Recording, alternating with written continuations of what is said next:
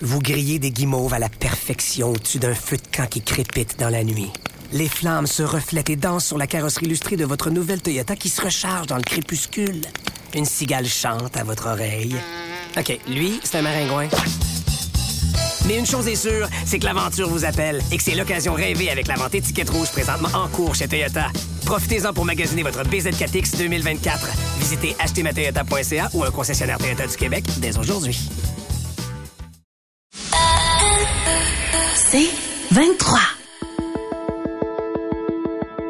Nouvelle technologie, univers numérique et innovation. Voici une tasse de tech avec Alain McKenna et Pascal Forget. Et bonjour tout le monde, bienvenue à ce nouvel épisode d'une tasse de tech, la balado techno par excellence au Québec. J'aimerais dire au Canada et en France. Je, je, je pense qu'on peut me dire dans le monde. Je pense qu'il faut pas avoir la peur de, Dans l'univers, vas-y, allons-y dans le métavers. Dans le métavers aussi, on aurait une version en réalité augmentée un de ces jours. D'ailleurs, on manque en ce moment même une conférence de méta sur ces prochaines lunettes de réalité augmentée. Je suis un peu, je un peu pris. Il a fallu que je me clone pour aller voir ça, mais je le rate. On ira voir ça en rattrapage. Pascal Farget, bonjour. Bonjour, Alain McKenna, content d'être avec toi. Pareillement. On en profite pour saluer nos partenaires, tant, tant qu'à être là. Ben, pourquoi pas? Ben, oui. la, la, le bâton, je le prends, je le salue nos partenaires. Euh, GoDaddy.ca, Microsoft et TELUS, des gros joueurs dans la technologie. Et si vous aimez le café, la Jura E8, entièrement automatique, une machine à café qui transforme le café en grains ou moulu en boisson caféinée ou non de votre choix, avec un affichage avec écran pour le choix des boissons, un ajustement précis de la quantité de café, d'eau, de lait et de café, le filtre intelligent pour éviter l'accumulation de tartre, un nettoyage facile avec des enzymes vraiment, vraiment chouette, un petit petite, chute pour le café moulu du déca de l'après-midi ou essayer d'autres types de café. Edica, leur salle de montre, leur distributeur au Québec, elle est magnifique. Achetez-y un coup d'œil. C'est très vrai, merci beaucoup.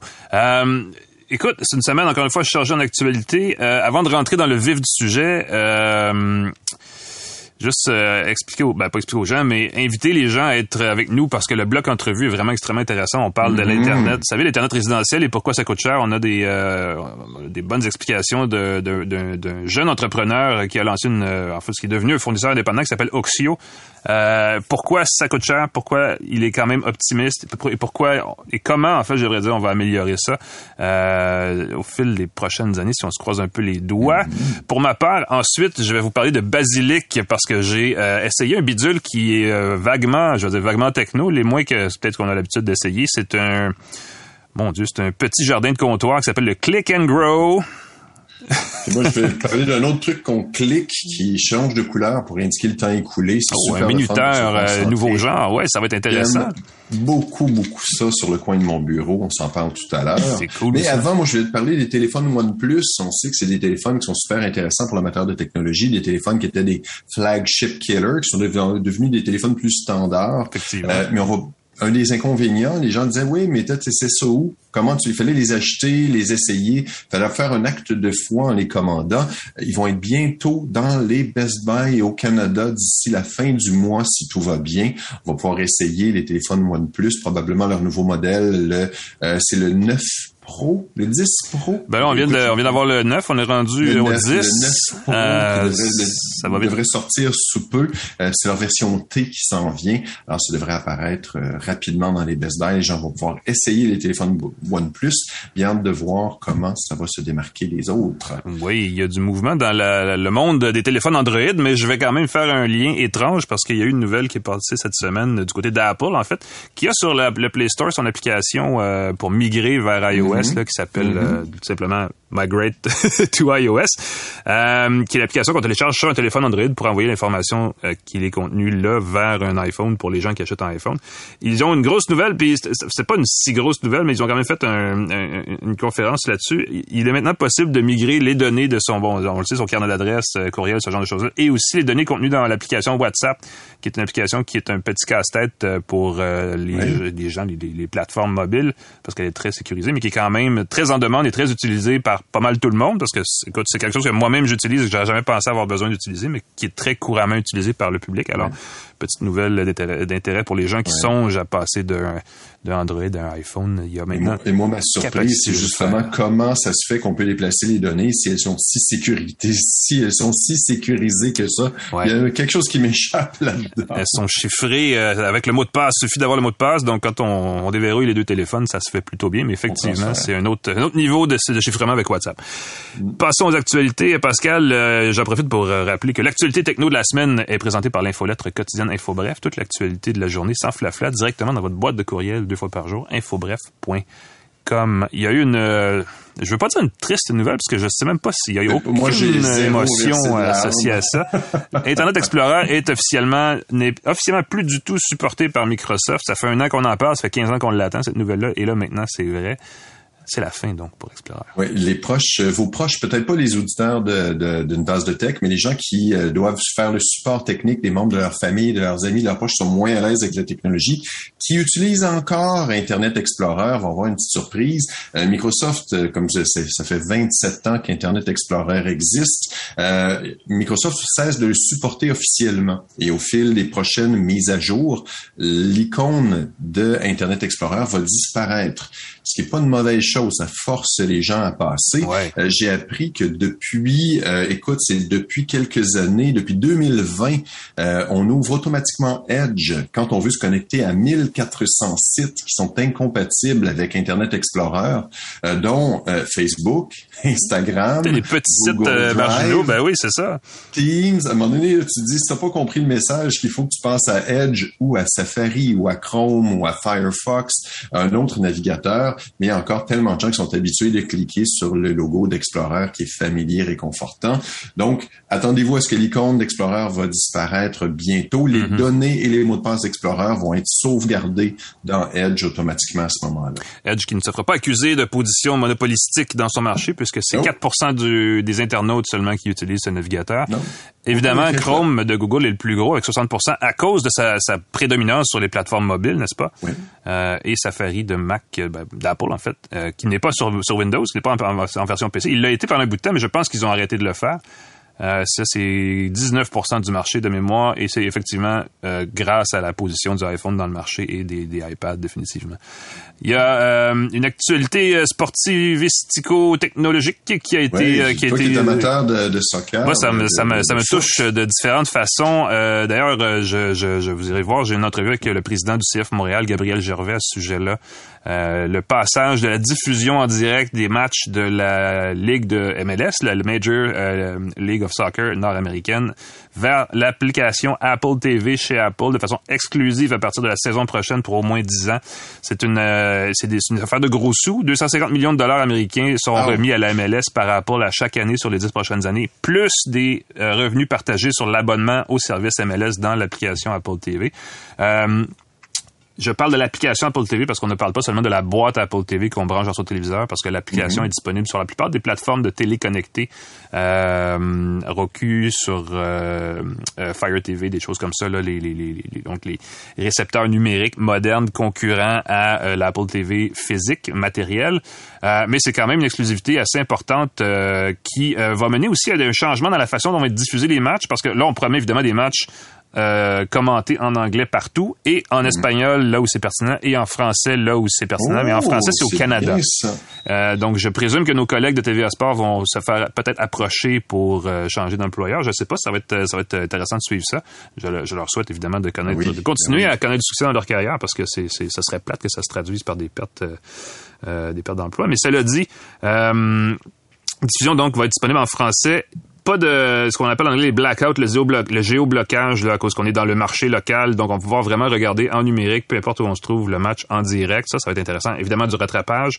Les matchs de saison, les matchs éliminatoires, les matchs de championnat euh, en marge de la saison régulière aussi, euh, sauf certains championnats au Mexique. Donc, on présume, parce que ça n'a pas encore été confirmé, qu'on aura aussi les matchs du, euh, de la Coupe des voyageurs, qui est l'espèce de petit championnat canadien entre les équipes de la MLS qui sont au Canada et les équipes de la CPL, la Canadian League de soccer, la, Premier League, je pense, en tout cas, la Ligue canadienne, où se trouvent des équipes comme Hamilton, Ottawa, puis ainsi de suite. Euh, ça va être à suivre. Euh, c'est un mouvement, euh, parce que là, on parle d'Apple et de la MLS, mais attendez-vous à ce qu'on envoie davantage de sports comme ça diffusés en direct, de façon exclusive sur les plateformes. On le sait qu'en Europe, il y a le Tour de France, il y a la Première Ligue anglaise de soccer, il y a plein de, plein de créneaux comme ça ont, qui sont en train de migrer vers le numérique.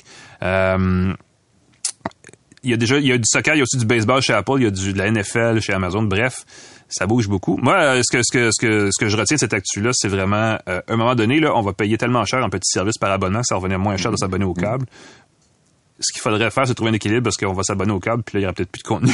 il va falloir la peine d'être. Il, y, a un seul critique qui est en train de se faire. Au début, il y avait Netflix, on s'abonnait à Netflix. Maintenant, il y a tellement de services, puis chacun se bat pour des exclusivités. Mhm. Les exclusivités, ça a du bon, mais c'est mal. ça devrait être beaucoup plus euh, fluide. Si au moins on pouvait acheter à la pièce des séries ou les trucs qu'on achetait à moindre coût, ça pourrait être des beaux, euh, des beaux forfaits. Bref, à suivre, ça commence de toute façon l'année prochaine. Euh, entre-temps, Bill Gates, lui, euh, nous a parlé de NFT récemment. Ben oui, c'est ça. Il s'est prononcé sur les NFT, les jetons non fongibles. Euh, Bill Gates, on s'entend, c'est quelqu'un qui doit en connaître un brin sur les mécanismes d'investissement et sur mhm. comment faire des sous. Il a dit que les NFT, ces objets numériques, ces images de collection virtuelle, dont certains se vendent à prix d'or, c'est à prix d'or, c'est basé sur le blockchain pour s'assurer qu'elle soit pas qu'elle soit infalsifiable et qu'à toi seulement, Alain. Mhm. euh, selon Bill, j'ai serré la main dans un événement. Salut Bill. Hey Bill. Ouais, j'ai une petite émotion chaque fois que je parle de lui. il dit que le prix monte parce qu'il y a plus de fous pour l'acheter. C'est la théorie du plus grand imbécile, la oh. théorie du plus grand fou. Euh, ça vaut cher parce que quelqu'un veut payer plus. La journée où on se rend compte que c'est juste un jeu de Ouais, mais à ce jeu-là, les cartes de sais, les cartes sportives que les gens collectionnent, c'est un peu le même principe. Donc, les il y a des peintures, euh, l'art. Euh, Sans dire qu'ils sont fous, ça prend juste un intérêt. C'est vraiment là que ça se joue. Exactement. Puis le temps que ça, ça, ça tient parce que quelqu'un veut payer plus cher, la journée où ça s'arrête, ça ne vaut rien. De façon, une peinture, à la limite, on peut la mettre sur son mur, c'est joli.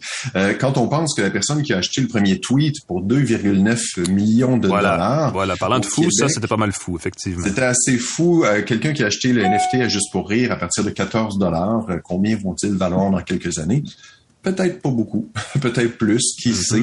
Bill Gates, c'est pas sûr toi, tu voulais parler de, du CRTC, parlant de quelque chose qui vaut cher, une amende? Ben, écoute, je vais mettre la table un peu pour euh, le sujet de l'entrevue qui vient tout de suite après, parce que euh, le CRTC a rendu un jugement euh, au courant de la semaine dernière en imposant une amende, en fait, trois amendes séparées de 2,5 millions de dollars chacune à Bell pour avoir été un peu laxiste dans sa, son partage de l'accès à ses poteaux téléphoniques, parce que vous savez comment ça marche quand on bâtit l'infrastructure physique ben, mhm. physique, c'est du réseau euh, filaire. Le réseau filaire au Québec passe par les poteaux de...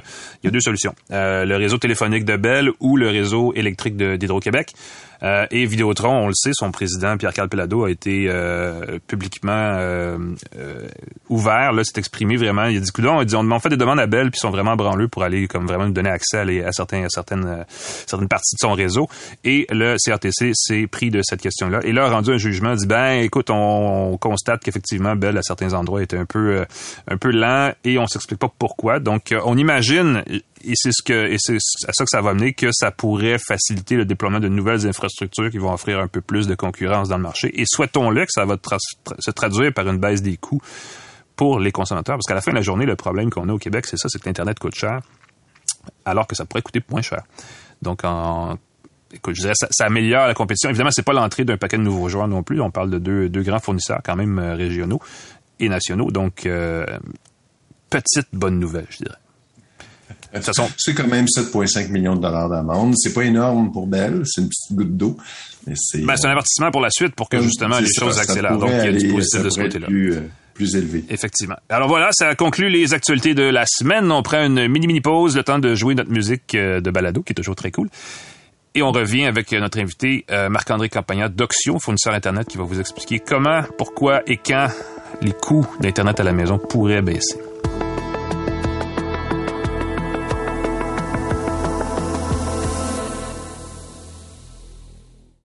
Vous grillez des guimauves à la perfection au-dessus d'un feu de camp qui crépite dans la nuit.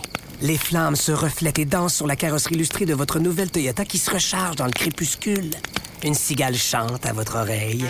OK, lui, c'est un maringouin. Mais une chose est sûre, c'est que l'aventure vous appelle et que c'est l'occasion rêvée avec la vente étiquette rouge présentement en cours chez Toyota. Profitez-en pour magasiner votre BZ4X 2024. Visitez achetermatoyota.ca ou un concessionnaire Toyota du Québec dès aujourd'hui. De retour à Une tasse de tech avec Alain Mekena et Pascal Forget. Et bienvenue à Une tasse de tech édition euh, Grand Prix, j'aimerais dire, euh, parce que c'est quand même euh, le Grand Prix de Formule 1 qui a lieu cette fin de semaine à Montréal. donc, édition mi-juin. c'est un sujet qui dure depuis longtemps, longtemps, dont on va parler, Pascal, parce que l'Internet à la maison, ça coûte cher ou ça coûte cher? Ouais, c'est pas donné. Hein? On va en parler. Je te laisse présenter le segment, puis après ça, on parle entrevue. L'entrevue de la semaine d'une tasse de tech est présentée par GoDaddy.ca qui offre un moyen facile de créer un site web personnalisé et professionnel pour votre entreprise. Jusqu'au 20 juin 2022, profitez-en. Obtenez un domaine avec GoDaddy pour seulement 12,99 dollars canadiens pour la première année avec un domaine .com qui est le domaine le plus populaire au monde ou encore un domaine .ca qui indique où vous êtes. Vous êtes au Canada, soyez-en fiers. Donc, vous assurez que tout le monde sait pourquoi vous êtes en ligne et où vous êtes en ligne et pourquoi vous êtes une personne fantastique sur le web. Avec GoDaddy, vous trouverez tout ce dont vous avez besoin pour commencer. GoDaddy.ca suis pas mal certain qu'on peut trouver un point Québec aussi, si on cherche un peu. .qc.ca. Ben, il n'existe plus, mais le point QEBEC est quand même un truc qui a été adopté il y a quelques années, donc euh, on va certainement pouvoir opter pour ça aussi. Point Québec. Vu qu'on est entre la Saint-Jean et euh, la fête nationale de la fête du Canada, on, peut faire les deux. Regarde la magie que je viens de faire. Si vous nous suivez en vidéo, vous voyez que tout d'un coup, on vient de, euh, mon Dieu, prendre un grand plan sur le studio. J'ai une, une caméra web externe qui me permet de présenter notre invité en vidéo. Évidemment, si vous n'êtes pas en vidéo, je vous invite à venir nous voir de temps en temps. On a une chaîne YouTube, une tasse de tech sur youtube.com et on a aussi notre page Facebook.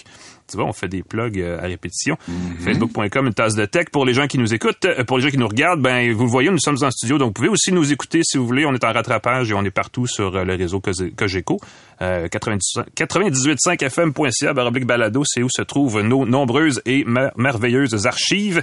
Euh, tout ça repose sur la magie d'Internet. Internet, c'est l'affaire auquel on se branche généralement par Wi-Fi à la maison et pour lequel il faut payer un petit montant euh, quand même euh, non négligeable quand on est abonné à des gros fournisseurs. Il y a beaucoup de choses qui se sont passées dans ce créneau-là, notamment l'émergence d'une entreprise québécoise qui, euh, qui a beaucoup d'ambition, qui s'appelle Oxio. Et pour en parler, justement, on a Marc-André Campagna, qui est le grand patron chez Oxio. Salut Marc-André. Salut, comment ça va? ça va très bien. Merci d'être avec nous en personne. Et je le souligne, t'es notre premier invité en studio ici à une tasse de tech depuis le temps qu'on fait ça, donc c'est une grande première et c'est mhm. vraiment le fun parce qu'on peut, on peut enfin se regarder quand on se parle et il n'y a pas de délai, tu sais. si jamais je, je bafouille, c'est parce que je bafouille pour vrai, c'est pas, pas ma caméra, c'est pas mon Wi-Fi, donc c'est quand même pas rien.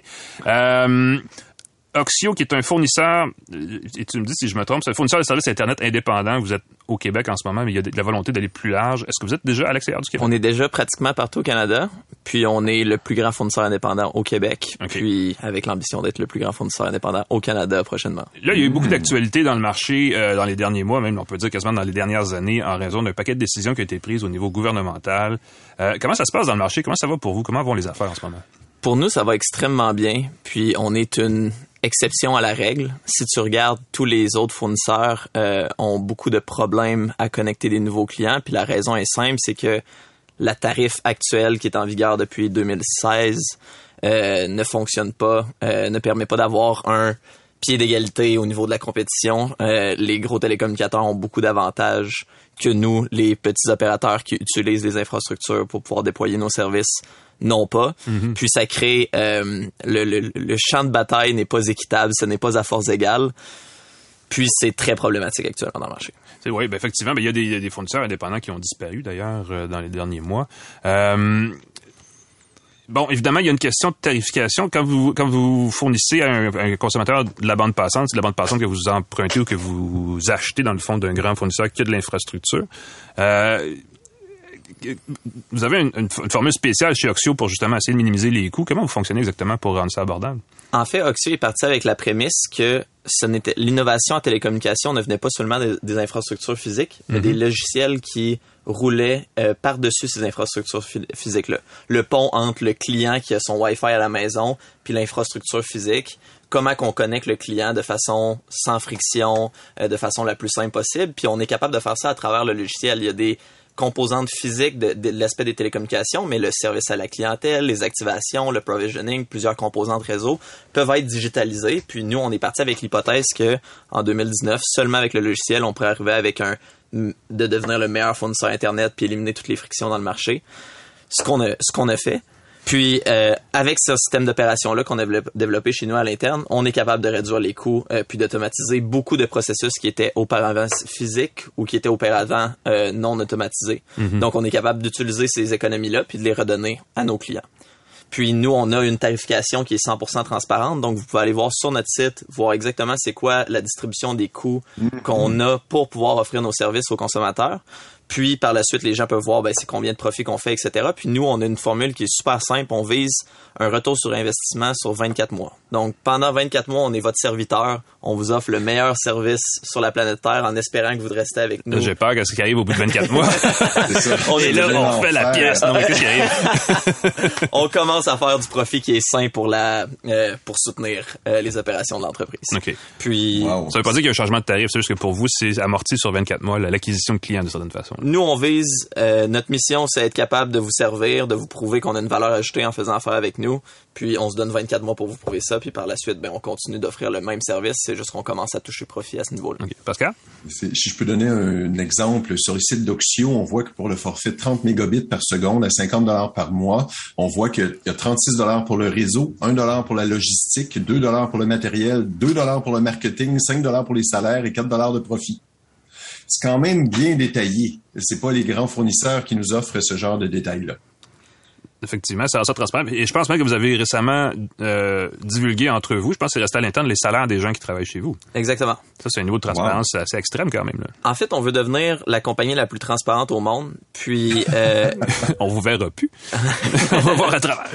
on, on veut devenir la compagnie la plus transparente au monde, puis on a deux valeurs qui sont fondamentales sur- euh, chez nous, chez, chez Oxio. Ben, il y a la, la transparence radicale, mais aussi, on pense qu'il y a certaines euh, décisions qui ne devraient pas être prises euh, dans la vie privée d'un individu par la compagnie, ne pas impacter la vie privée de nos individus qui travaillent chez Oxio.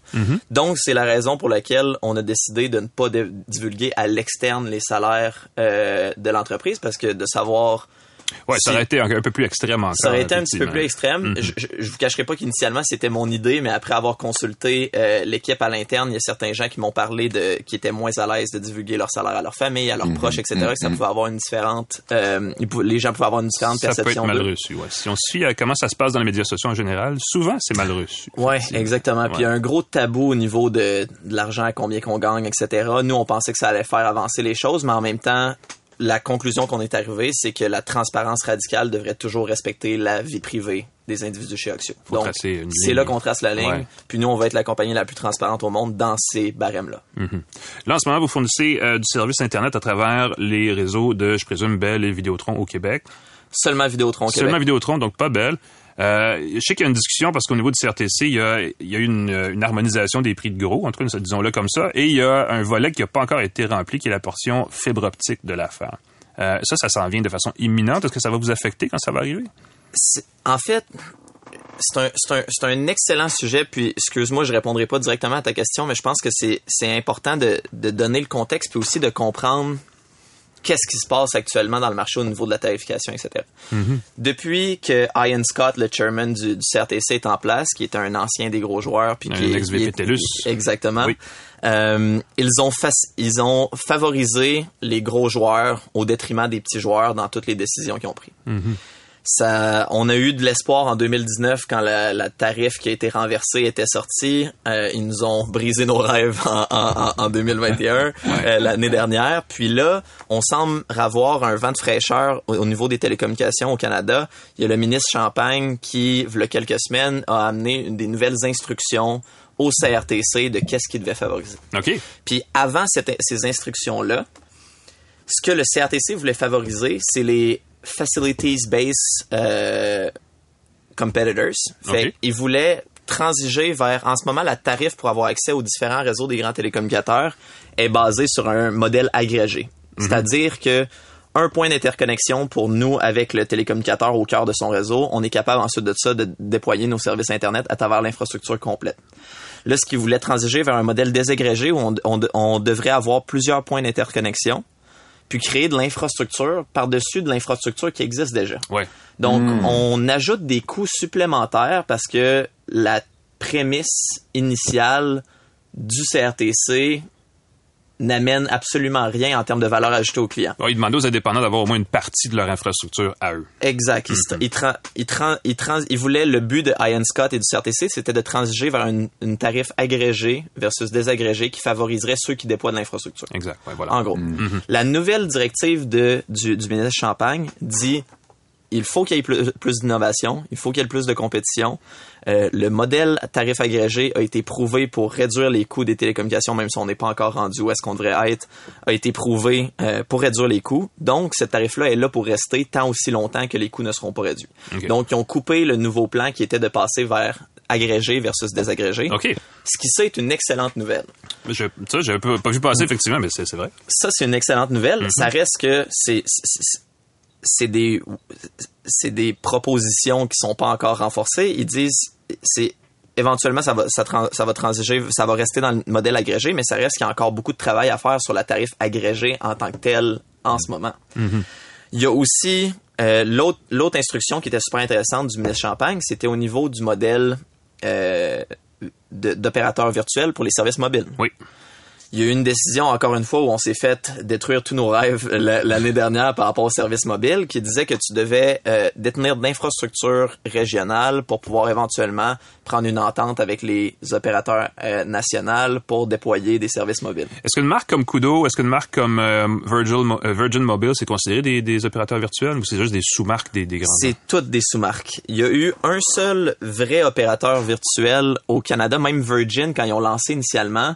euh, je, pense que 40% étaient détenus par, par Bell euh, dès, euh, dès le départ. Puis ensuite de ça, Bell a racheté 100%, Le de, reste. 100, 100% de Virgin. Ouais, ouais, ouais. Le seul vrai euh, opérateur virtuel qu'il y a eu dans l'histoire du Canada, c'est Freedom Mobile, qui est devenu... non, c'est Win Mobile, qui est devenu Freedom Mobile, qui s'est fait acquérir par Shaw. Puis là, qui est en plein débat de rachat avec euh, Exactement, Rogers les-. Ouais, exactement. les anciens fondateurs de, Glo- de, de Global, euh, ben, les fondateurs de Global Live, euh, Bryce euh, et Mark sont en train de- d'essayer de, Anthony, pas Mark, Anthony Lacovera sont en train de regarder pour peut-être racheter la branche mobile de Shaw pour devenir un nouveau, un, nouveau, fournisseur. opérateur. Ah ça, c'est une autre, c'est une autre, une autre saga, définitivement. C'est ça. Il y, a, il y a plusieurs sagas qui se passent en même temps, mais quand tu regardes dans le monde ce qui se passe, tout ce qui est télécommunication tend vers une, une certaine convergence éventuellement. Donc, faut vraiment regarder chacun des points, c'est quoi les instructions qui arrivent, puis à quel point ça peut impacter. Parce que vous comprendrez qu'un fournisseur indépendant comme nous, on veut absolument lancer du mobile, puis on croit qu'on a une valeur ajoutée à, à vendre du mobile éventuellement. Mais si la loi nous le permet pas, on peut pas innover, puis on peut pas réduire les coûts dans ce domaine-là. Donc, il faut vraiment suivre les différents points. Puis, l'instruction numéro 2, c'est que le, le, le ministre Champagne semble déterminé de vouloir re- revisiter ou du moins de jeter un coup d'œil sur la décision qui a été prise au niveau du service mobile. Elle, se- elle serait peut-être réévaluée Ah oui. si elle n'amène pas la compétition souhaitée euh, par cette nouvelle tarif. Donc, c'est à, suivre de très près.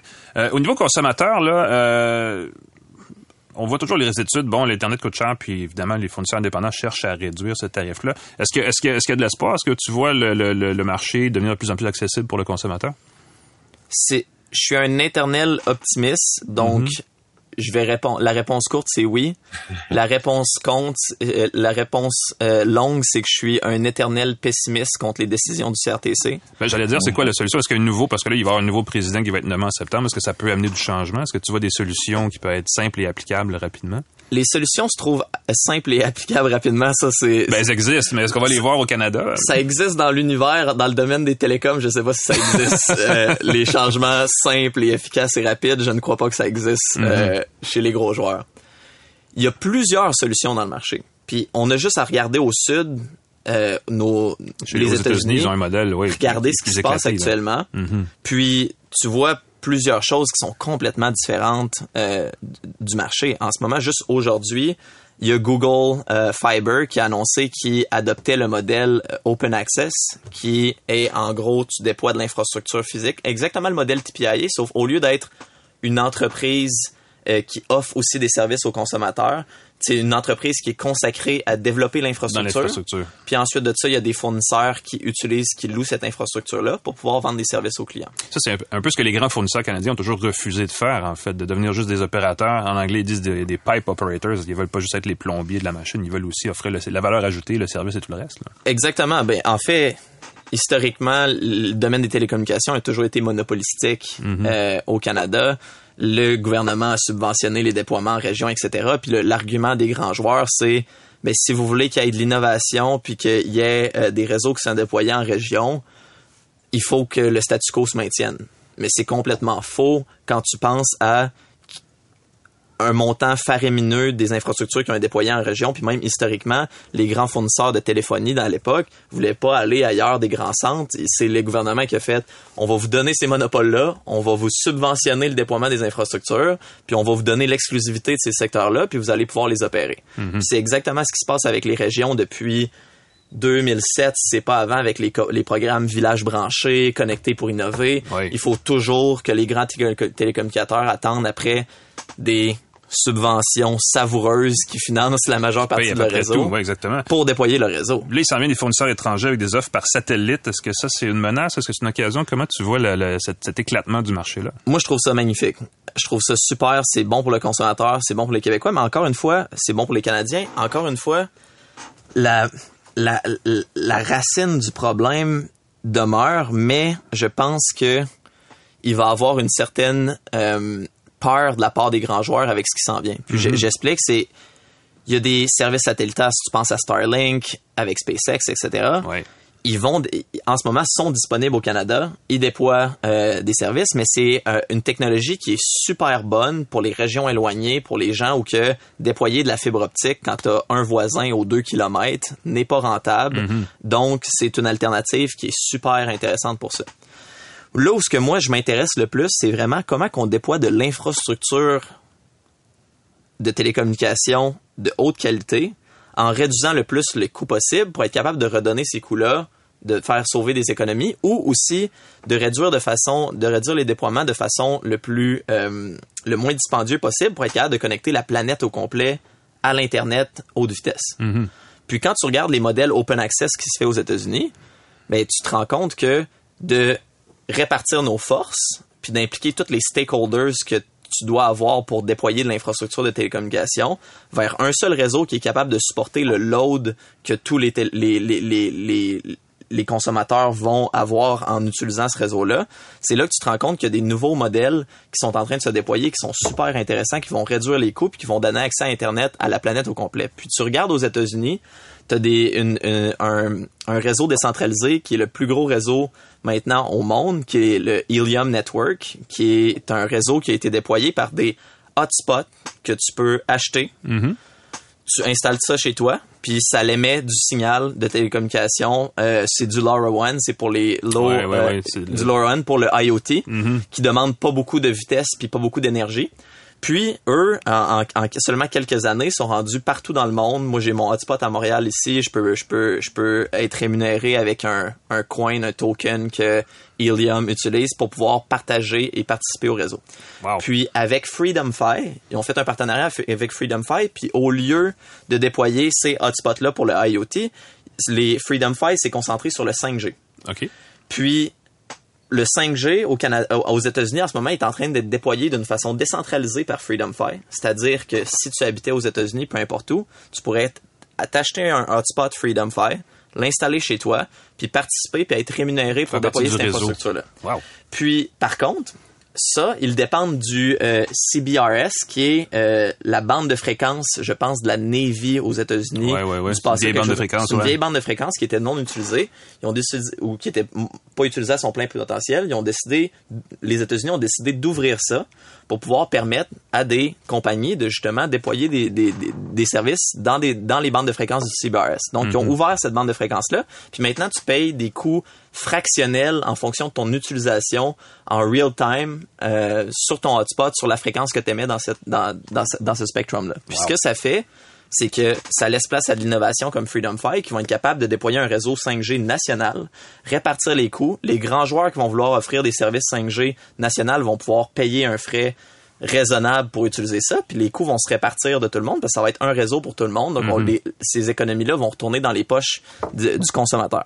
Mais quand tu penses au Canada, on n'a pas de bandes de fréquences qui sont ouvertes comme aux États-Unis. Effectivement. Donc Freedom Fi ne peut pas expandre ses services au Canada. Puis moi, quand j'ai vu ça, je me suis dit tabarouette, faut qu'on lance ça avec Oxio. Je disais c'est super, on pourrait arriver à quelque chose de super intéressant pour dans le 5G pour être précurseur dans le marché, puis etc. Mais on est bloqué en amont parce qu'on n'a pas les ressources disponibles au Canada. Tout est fermé pour pouvoir déployer ce, ce- ce nouveau type de service-là. Ça serait intéressant, par exemple. Moins Ce serait- d'infrastructures, plus de fournisseurs. Ça me semble c'est une logique assez, assez intéressante. Là. Ben effectivement. Puis quand tu regardes les réseaux, les infrastructures en ce moment, on a passé à travers les- la pandémie. Au Canada, les infrastructures sont robustes. On n'a pas besoin de déployer un réseau de fibre optique par-dessus un autre réseau de fibre optique. C'est les équipements au bout de ces réseaux-là qui déterminent le, le nombre, la capacité de gigas qu'on peut déployer de toute façon, puis les brins de ces fibres optiques-là. Donc, en déployant un réseau de fibre optique, on pourrait se répartir les brins entre fournisseurs. Puis ensuite de ça, on pourrait répartir les coûts, puis justement arriver avec des services qui sont encore plus innovants, qui se concentrent pas seulement à déployer de l'infrastructure physique. Mais on est coupé au Canada de toutes ces innovations-là parce que c'est encore un monopole, les infrastructures ne sont pas ouvertes, puis le CRTC, jusqu'à depuis la nouvelle instruction du ministre Champagne, voulait favoriser les gens qui déploient de l'infrastructure quand on n'a pas besoin de déployer de nouvelles infrastructures. Est-ce que ça va changer? Est-ce que tu sens qu'il y a un petit vent de changement qui s'amorce durablement, disons? Je pense que oui. OK. Donc, il y a de l'espoir. Oui, je, je suis un éternel optimiste, comme j'ai dit. Ah oui, c'est vrai. c'est, sûr et certain que sur un horizon de temps assez grand, il va y avoir des changements. Le Canada ne peut pas se fermer sur le reste du monde, quoique les télécommunicateurs puis le CRTC ont été bons pour, pour, euh, utiliser l'allégorie, l'allégorie de la caverne puis nous faire voir seulement des ondes de ce qui se passe puis essayer de nous, euh, nous Ouais. mêler sur ce qui se passe sans, sans, sans qu'on voit réellement ce qui se passe en arrière. Mais ils peuvent pas faire ça de façon éternelle. Peut-être qu'on va être, on est déjà cinq ans si c'est pas plus en retard, contrairement aux autres pays en Europe, contrairement aux, aux- coûts qui payent aux services qui sont offerts. Euh, mais ils peuvent pas faire ça éternellement. On peut Ouais. pas se fermer au monde euh, Ouais, une éternellement. petite, une petite révolution ou une petite amélioration. Exact. Puis, euh, si on croit dans ce, ce- la décentralisation, on va chez Oxio, oxio.co, hein, je pense votre site web. Oxio.ca. .ca. Ouais. Ah, excuse-moi, j'étais euh, ailleurs. Mais écoute, intéressant, on va suivre ça de très près. Puis, effectivement, fournisseurs dépendants, euh, vous avez un rôle important. Faut comme se battre contre la machine. On a l'impression que c'est un peu ça qui arrive. Donc, euh, les Exactement. gens. Faut pas, faut pas, faut pas lâcher. Faut pas abandonner le combat, définitivement. Euh, Marc-André Campagna, donc, euh, président et fondateur Oui. de d'Oxio. Merci beaucoup d'avoir été avec nous. Très intéressant. Merci à vous. Et à la prochaine. À la prochaine. Nous, on prend une mini euh, courte pause. Allez, je peux même regarder par là parce que ma caméra est sur le côté. Salut! Et on va parler de basilic. je vous le dis, il y a un angle techno. Restez avec nous, on en parle dans un instant.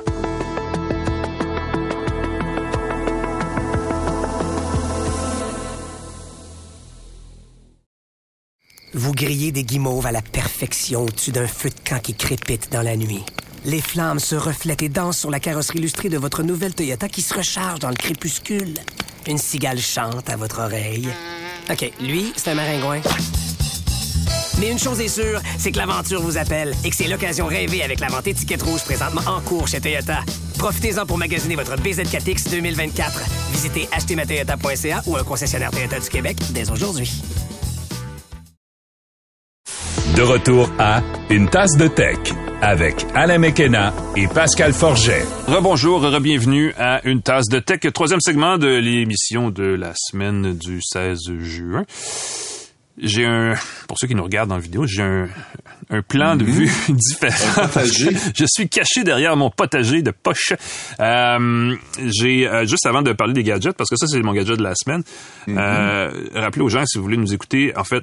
Comme c'est l'été, on a tendance à prendre les choses plus relaxes. Et ce que vous pouvez faire, c'est que vous pouvez vous abonner à la balado Une tasse de texte sur les plateformes balado de votre choix, que ce soit Apple Podcast, Google Podcast. En fait, l'équivalent français, c'est Apple Balado, Google Balado, euh, Spotify, Pocket Deezer, Cast. Pocket Cast, qui agrège effectivement. Il y a quelques autres applications du genre. Vous vous abonnez et vous recevez automatiquement le nouvel épisode d'une tasse de tech dans votre euh, lecteur balado.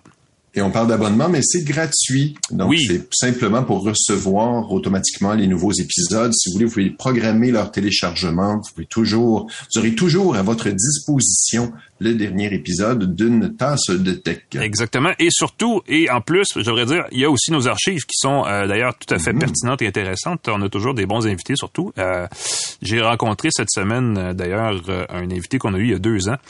Euh, dont on parlait de, de, de, de la prochaine génération de connexion, de protocole de, communication sans fil qui devrait remplacer Bluetooth. Donc, quelque chose qui ça, vient assez prometteur et qui est conçu à Montréal.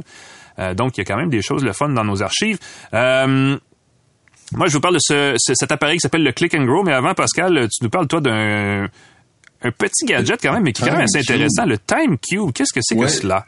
Ben c'est tu vois, c'est rouge en ce moment. Ça veut dire que mon temps est écoulé. C'est un petit cube à peu près de quoi? 7 cm de diagonale. Je pourrais vérifier les dimensions exactes. Time Cube, euh, Time Cube avec un Q. Euh, pour ceux qui se le demandent, c'est pas Time Cube avec un C. Euh, on le trouve sur Internet. c'est un bel objet qui permet d'être notifié quand le temps est écoulé. C'est un minuteur. C'est un minuteur, nouveau genre. Visuel qui ne sonne pas. Il ne fait pas de bruit. Et ça, c'est quelque chose de fantastique parce que je donne des cours sur la gestion du temps entre autres en parallèle. Et euh, une chose que les gens ont de la difficulté à faire avec les technologies, c'est se concentrer. Et le gain de productivité qu'on peut faire en disant je rédige mon rapport pendant 45 minutes, je rédige ma chronique dans mon cas pendant une heure 55 minutes, c'est assez fantastique de se dire après ça je peux prendre une pause, mais je ne fais que ça pendant un temps désiré. Avec le Time Cube, on a tout simplement qu'à l'allumer. On a euh, à la base du Time Cube certains codes. On a 5 minutes, 10 minutes, 15 minutes, 25 minutes, 45 minutes, 55 minutes. On appuie sur le time cube pour démarrer le minuteur et ça devient vert. Et ça nous dit qu'on travaille. Quand on a passé plus de la moitié du temps, ça devient jaune pour nous dire, OK, tu as dépassé la moitié. Et quand on approche de la fin, ça devient rouge. Et quand c'est terminé, ça clignote en rouge. Ah. Ce qui est fantastique, c'est que si on met cette, euh, ce bidule-là juste en dehors de notre champ de vision, on le voit de façon intuitive, on le sent que le temps s'écoule et ça nous force à se oh ok il reste euh, c'est rouge euh, c'est écoulé on va finir de travailler. Ce matin, je m'en suis servi pour rédiger ma chronique. J'ai fait ça en un temps record. Ah oui. Souvent, on prend le temps qu'on se donne. Donc, on va procrastiner, on va faire d'autres trucs, on va consulter Facebook, juste un petit message sur Instagram, quelque chose comme ça. Avec le Time Cube, c'est assez fantastique. Ce que j'aime, c'est qu'il n'y a pas d'application. Il n'y a pas de connexion à son ordinateur. Pas de complications. Euh, il n'y a pas de complications, ce qui est souvent un obstacle quand j'utilise des trucs pour la gestion du temps. Mm-hmm. S'il faut ouvrir son téléphone, oh, tu vois qu'il y a un message, oh, tu réponds au message, tu viens de perdre cinq minutes de là. Donc, avec le Time Cube dans le coin, euh, c'est ça se recharge par USB-C. Euh, il y a une vingtaine d'heures, je crois, d'autonomie, si je ne m'abuse. Et puis, on peut l'utiliser comme ça, sans connexion, sans application, directement. Là où ça blesse, c'est 80 dollars environ canadiens. c'est pas donné quand même. C'est pas donné. Donc, ceux qui sont intéressés, alléchés par l'idée d'utiliser des minuteries, si vous voulez voir si c'est efficace pour vous, mm-hmm. au Dollarama, ils ont des minuteries de cuisine qui coûtent 2 dollars. Oh, ils vont pas la tête. il y en a qui font TikTok. Certains aiment ce bruit-là. Il y en a qui sont silencieuses. L'inconvénient, c'est que ça, plus, la plupart de ces minuteries-là vont sonner à la fin. Et ça va te sortir de ta bulle de Donc, des fois, tu vas continuer euh, naturellement à terminer ton truc, tu réalises. Donc, j'aime beaucoup que ce ne soit pas une sonnerie auditive. Euh, ils ont une application aussi TimeCube, TimeCube avec un Q. Et évidemment, il y a toutes sortes d'options euh, de tranquillité sur son ordinateur, y compris euh, la fonction l'assistant de concentration dans les ordinateurs Windows. Dans votre horloge, vous avez un petit bouton, vous pouvez créer une période pour se concentrer. Mm-hmm. À la fin, vous avez une petite sonnerie, vous pouvez démarrer de la musique en même temps. Mais le TimeCube, ça va envie de vous concentrer, c'est très joli. Il faudrait que je le fasse on est dans un café, juste pour voir la réaction réaction des gens. Et comme c'est visuel, dernier avantage, euh, ça peut servir à dire aux enfants quand c'est rouge, quand tant que c'est pas rouge, dérange-moi pas. oui, ben oui, Quand c'est vert, quand c'est jaune, tu ne me déranges pas, je travaille. Papa, maman fait quelque chose. Voilà. Ça peut être une belle, un bel objet pour ça. Pensez-y. Pratique. C'est sur mon site, j'ai fait un billet là-dessus, c'est mon dernier. Timecube, T-I-M-E-Q-U-B-E. -E. Ouais, voilà. Et toi, tu veux nous parler du, j'ai le goût de du basilic, je crois? Ce sont trois petites capsules de basilic que j'ai euh, semées euh, mm. dans mon euh, potager de comptoir Click and Grow. et c'était, et pour ceux qui le voient, pour ceux qui le voient pas, je vais leur dire, ça fait au moins 10 cm de haut. Ça mm. fait vraiment pas tout à fait trois semaines qu'on a mis ça là. C'est, ça fait un petit bout de temps que je m'intéresse à ces, parce qu'il y a beaucoup de formats et de genres d'accessoires de comptoir pour la maison qui permettent de cultiver ses propres fines herbes, à la limite des tomates cerises ou des, des, des laitues, des, choses comme ça. comment on appelle ça, des semis pour préparer avant qu'on les mette à l'extérieur quand on est dans des régions plus fraîches. Il y a, les parents viennent du Nord. Là. Il y a une start-up de Québec dont le nom m'échappe qui font une espèce de gros, c'est pratiquement gros comme un frigo. ça se met dans le coin de la pièce. ça permet de cultiver une quarantaine de, semis. Très joli. Exactement. et, et parce qu'évidemment, on premier contact, on veut pas y aller avec la grosse affaire. Donc, j'ai essayé ce, petit appareil, le Click and Grow, donc qui, contient trois capsules, trois espaces dans lesquels on, met un peu de terre. Évidemment, là, pour quand on l'achète, ça vient avec trois capsules pré, euh, pré-réglées, dans le fond, de basilic. Euh, et ça permet de voir à quel point c'est efficace. Donc, c'est un appareil qui est à peu près gros comme un grille-pain, euh, dans lequel on fait essentiellement juste mettre de l'eau. Euh, il y a les trois capsules, donc on installe sur le dessus. Il y a des étiquettes pour nous. On a donné des noms sympathiques. Il, y a, Gilberta, il y a Augustine et il y a l'autre dont j'oublie le nom, qui sont nos trois plants de basilic que les enfants ont pris évidemment beaucoup de plaisir à nommer. et d'ailleurs, c'est leur job de s'occuper de ces plants-là. Donc, vous voyez que c'est pas un très gros travail parce que tout se fait tout seul. Et c'est ça un peu l'intérêt de la chose, c'est qu'on installe ça sur le comptoir, on le branche idéalement à la bonne heure le matin parce que euh, l'éclairage qui, euh, qui, est sur une tige à DEL qui, euh, qui peut être ajusté en hauteur parce que ça, ça pousse vite du basilic, je vous le dis tout de suite.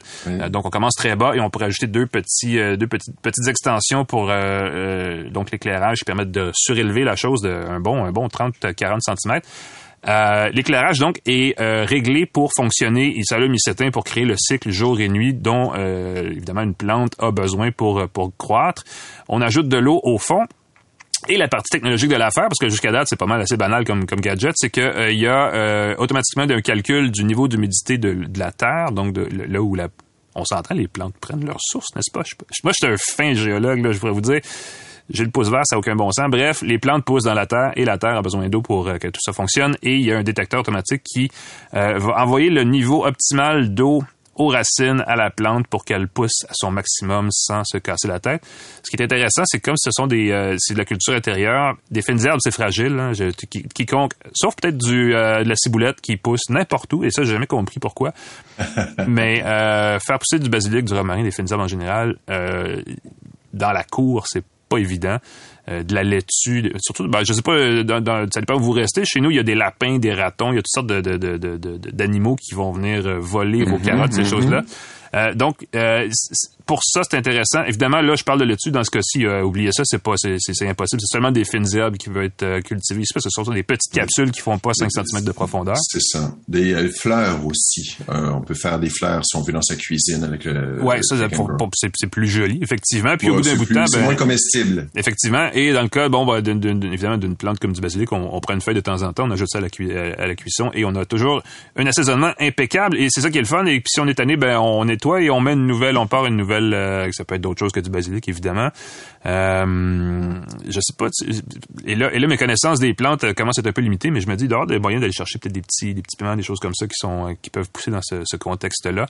Écoute, ce qui est possible de faire, c'est d'utiliser les petits contenants de carton à semis mm-hmm. euh, qu'on peut trouver au, écoute, au magasin du dollar, j'en ai trouvé. Euh, évidemment, tu n'auras pas le substrat, tu n'auras pas la, la terre optimale que Click and Grow offre. Les capsules qu'ils offrent sont quand même assez coûteuses, mais ils donnent des résultats assez garantis. Mais tu pourrais prendre les petits pots de carton, les mettre à l'intérieur, voilà. simplement mettre de la terre devant, dedans le contenant et les racines vont plonger dedans. C'est possible. Euh, Alain, tu parlais d'une compagnie québécoise, il y a entre autres Nova Grow. Voilà. Nova Grow qui serait une alternative québécoise très très très similaire au Click and Grow, un petit peu plus coûteuse mais très design et un mm-hmm. modèle qui est double. Donc, deux étages pour avoir deux niveaux de plantes. Oui, parce qu'on peut, si on veut aller loin dans ça, et là, moi, ça me convainc un peu, puis je vais, je vais continuer d'investiguer, parce qu'on peut avoir, vous savez, on peut avoir, tu sais, comme l'équivalent de lave-vaisselle encastré dans un comptoir. Oui, oui, euh, Il y a évidemment les refroidisseurs à vin qui sont très populaires chez une certaine clientèle. Et là, il existe ces, ces espèces de mini-frigos à fines herbes, où, et là, on peut effectivement aller plus loin dans la culture de choses comme des, des petites tomates ou des, même des laitues, là, euh, et que ça s'encasse dans un comptoir, et c'est plus élégant, à mon avis, qu'un refroidisseur à vin, mais c'est une question de goût. Euh, et, et, et je me demandais si effectivement ça fonctionnait parce que ce truc-là sur papier c'est bien, mais est-ce que vraiment et là je vois je vois ça c'est à la maison sur mon comptoir de cuisine c'est vraiment un vrai de vrai test et ça pousse très mm-hmm. bien. Et là tout d'un coup j'ai goût d'aller me faire une pizza avec euh, tu sais de la mozzarella et un petit peu de un petit peu de basilic parce que j'ai ça devant moi et, c'est vraiment intéressant. Et pour juste conclure sur le sujet, 129 dollars cet appareil, le Click and Grow. Euh, c'est les gens, ce sont les gens de Best Buy qui me l'ont envoyé parce que euh, c'était un cadeau de la fête des mères, je crois que j'ai voulu tester. donc il a fallu prendre du temps. beau cadeau. Et là, avec la plante toute prépoussée, c'est un cadeau de la fête des pères maintenant. c'est très drôle parce que j'ai offert euh, ça à mes parents justement. Ah, Ils vivent dans le Nord et c'est très drôle parce que comme la durée c'est automatisé, c'est très simple, on n'a pas besoin d'arroser. Euh, très festif comme beau cadeau pour faire des semis ou avoir des fines herbes. Pour les gens qui aiment assaisonner avec des herbes fraîches et qui sont toujours avec l'espèce de petit contenant en plastique dans le frigo qui finit par euh, sécher. Sérieusement, je pense que ben c'est du gaspillage aussi, puis c'est effectivement des sous. Donc ça, ça vaut ça vaut la peine pour les gens qui justement rêvent d'utiliser un petit peu plus de de, de, rehausser leur cuisine, disons ça comme ça. Donc click and L'effet rehausser pas mal au niveau de la luminothérapie, je trouve c'est c'est joli euh, la ah. lumière euh, que ça dégage, c'est que ça ça fait une belle lumière dans la cuisine. Une lumière bleue évidemment très euh, optimisée pour la croissance des plantes. On remercie nos partenaires Microsoft, TELUS, Jura, GoDaddy.ca, le groupe C23 qui diffuse le podcast. Mm-hmm. Claude Hébert à la mise en onde. Merci Claude. Merci Alain McKenna, tu écris dans le Devoir entre autres. Merci Pascal Forger. Tous les talents balado de, de diffusion de voiture, que d'émotions. Oh oui, et euh, ben merci à toi Pascal, euh, merci d'avoir été avec nous tout le monde. On se reparle euh, bientôt, on prend une pause de fin de semaine parce que c'est quand même faut faut savoir relaxer et on se revoit pour une prochaine épisode d'une tasse de tech très bientôt. Salut tout le monde. Bye bye.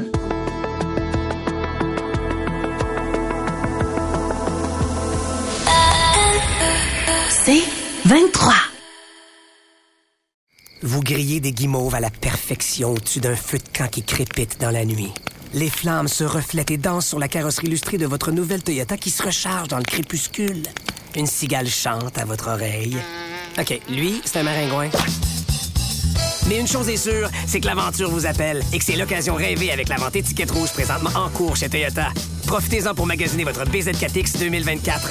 Visitez htmatoyota.ca ou un concessionnaire Toyota du Québec dès aujourd'hui.